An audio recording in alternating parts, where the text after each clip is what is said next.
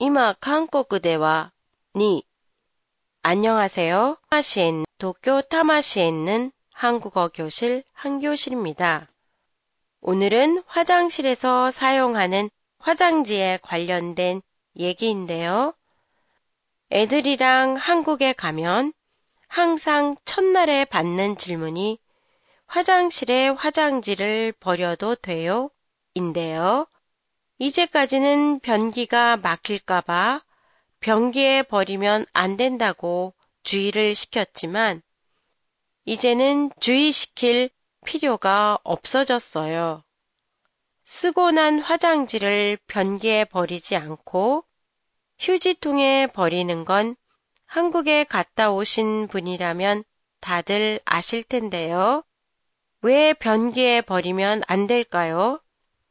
몇 년 전에 제가 들은 건 한국의 변기 구조 때문에 화장지가 물에 녹지 않기 때문이라는 등 여러 가지 이유에서 변기에 넣으면 안 된다고 들은 적이 있어요. 그런데 진짜 이유는 화장지가 물에 녹지 않거나 변기 구조 때문이 아니고 70년대의 변소의 형태에서 비롯된 습관이었어요.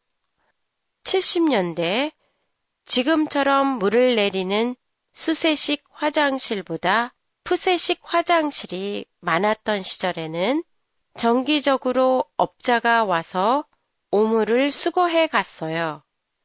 그때 오물에 화장지 등 다른 것이 섞이면 수거가 어렵다는 이유로 화장실에 휴지통을 놓았던 것이 지금까지 계속돼 온 거였어요. 40년이 넘도록요.